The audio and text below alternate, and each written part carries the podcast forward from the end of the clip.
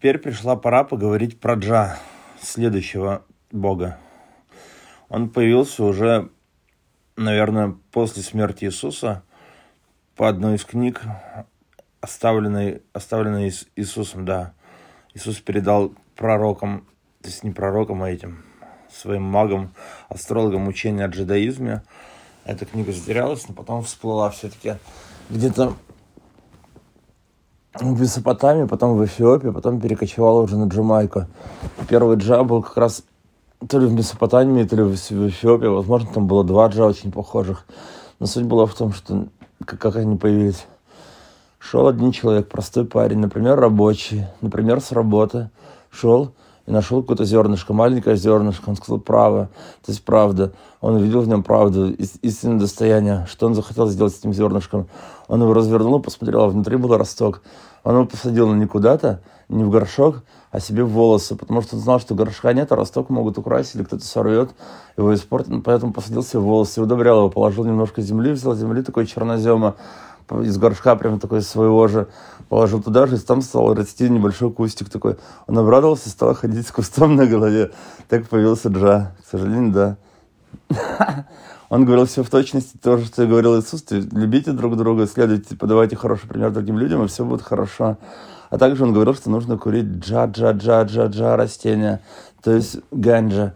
Он говорил, курите ганджа, и тогда все будет хорошо, вы будете сильными и здоровыми. Говорит, это волшебное растение, накачано моими силами, потому что я сам его вырастил в своей голове. Вы также можете в своих волосах выращивать ганджа.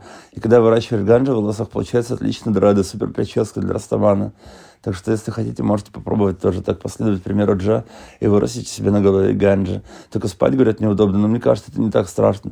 Главное, что надо спать на улице, например, если должно быть тепло, жарко, где-то в, южном, в южной полосе жить, например, где-то например, в Индии или на Джамайке где-то. На Джамайке то даже зимой, мне кажется, прохладно может быть на земле спать. Там как-то надо придумать что-то. Ну, хотя бы за сезон можно куст вырастить за лето, к примеру. То есть, если летом жить на улице, то можно вырастить куст ганджи на голове и угощать друзей. Продавать выгодно. Недорого. То есть говорить, сколько стоило, всегда ноль для меня стоило, для тебя дешево отдам, почти бесплатно. Только чуть-чуть мне день, время отобьешь деньгами, отдаешь ему растение и все.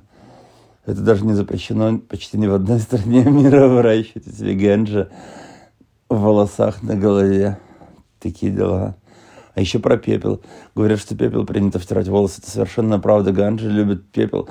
Если вы скурили марихуану, вы можете втереть пепел в ваши волосы. Если у вас дредлоки, тоже можете втереть в дредлоки.